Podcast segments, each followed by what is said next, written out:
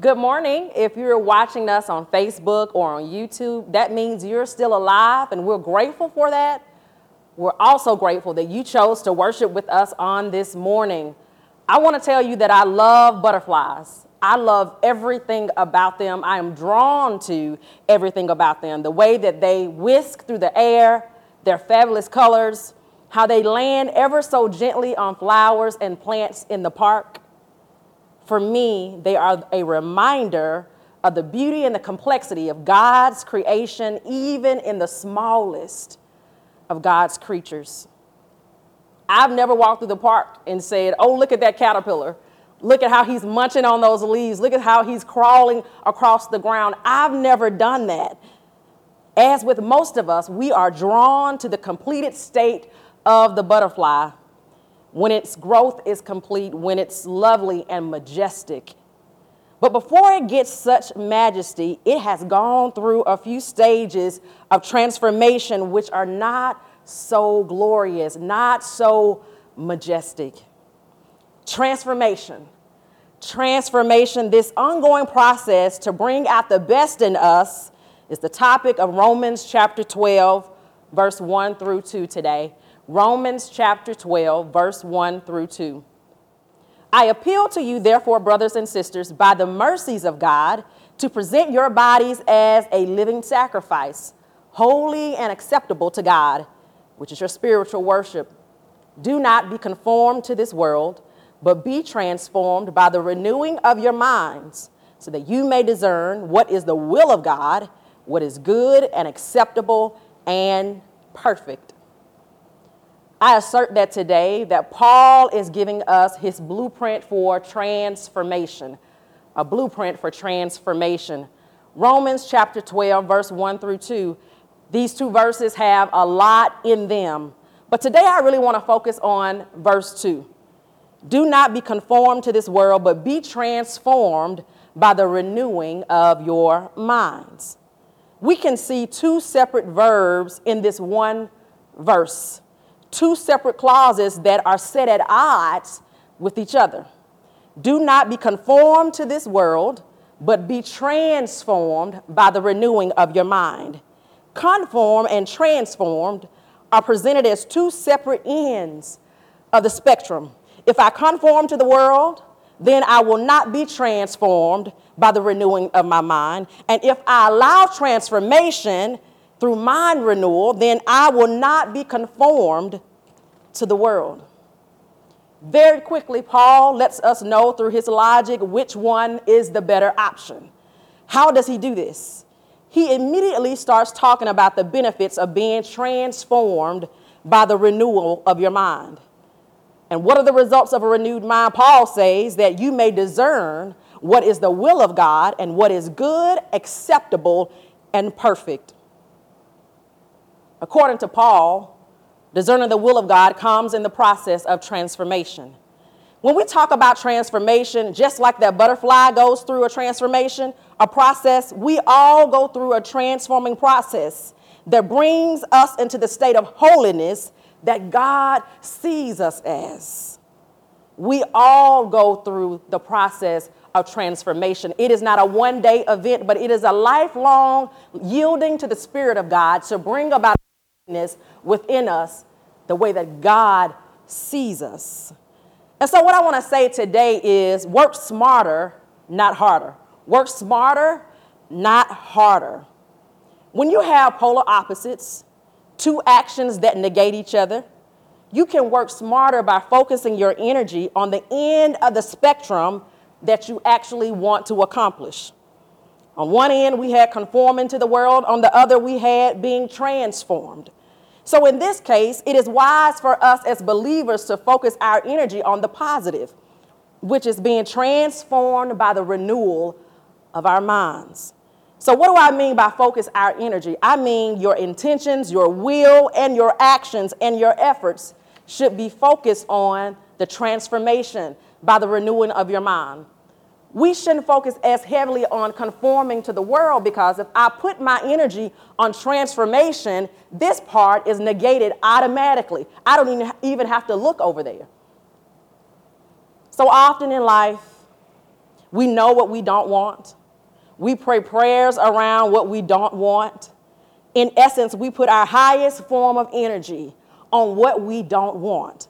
But what, will you, what do you think will manifest in your life if you put your highest form of energy on what you don't want?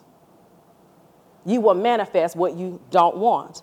But today, I want to encourage you to take a pivot in a different perspective in your thinking and in your prayers and with your alignment and focus your prayers, your wills, your emotions, and your thoughts in the direction of where you actually want to go. When it comes to this transformation that Paul is talking about, this, Paul, this transformation that Paul is spending a lot of time explaining to us, in this you are not alone. You have a silent partner. You have the power of the Holy Spirit at work in you. Transformation is a part of the sanctification process. And the Bible tells me that the Holy Spirit helps carry out sanctification in our lives throughout our time span with God. And it is at God is at work in you through the Holy Spirit, through the person of the Holy Spirit. So although you're not alone, you must yield. You must yield to the Spirit. And how do you yield? By the renewing of your mind.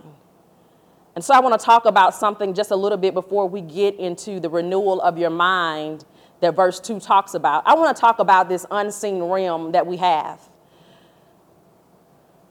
As I put verse 1 and 2 up on the screen, I want you to notice something.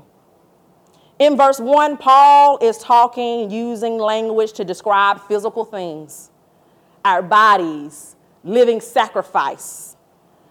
But when we get to verse 2, Paul switches immediately to things that are not seen, that unseen realm. We hear him say words like transformation, renewing of our minds, discernment, the will of God. All of these things in verse 2 are things that we cannot see with our physical eyes. But what I need you to notice is that you cannot get to verse 1, the presenting our bodies as living sacrifice, without verse 2. Verse 1 and 2 are correlated. You cannot present your body as a living sacrifice without first being transformed and understanding what is good and acceptable to God. And so, if I can't get to verse 1 without verse 2, it tells me that transformation is an inside job that works itself out. There's somebody that's out there today, and you're operating solely on your willpower to change your behavior and your attitude.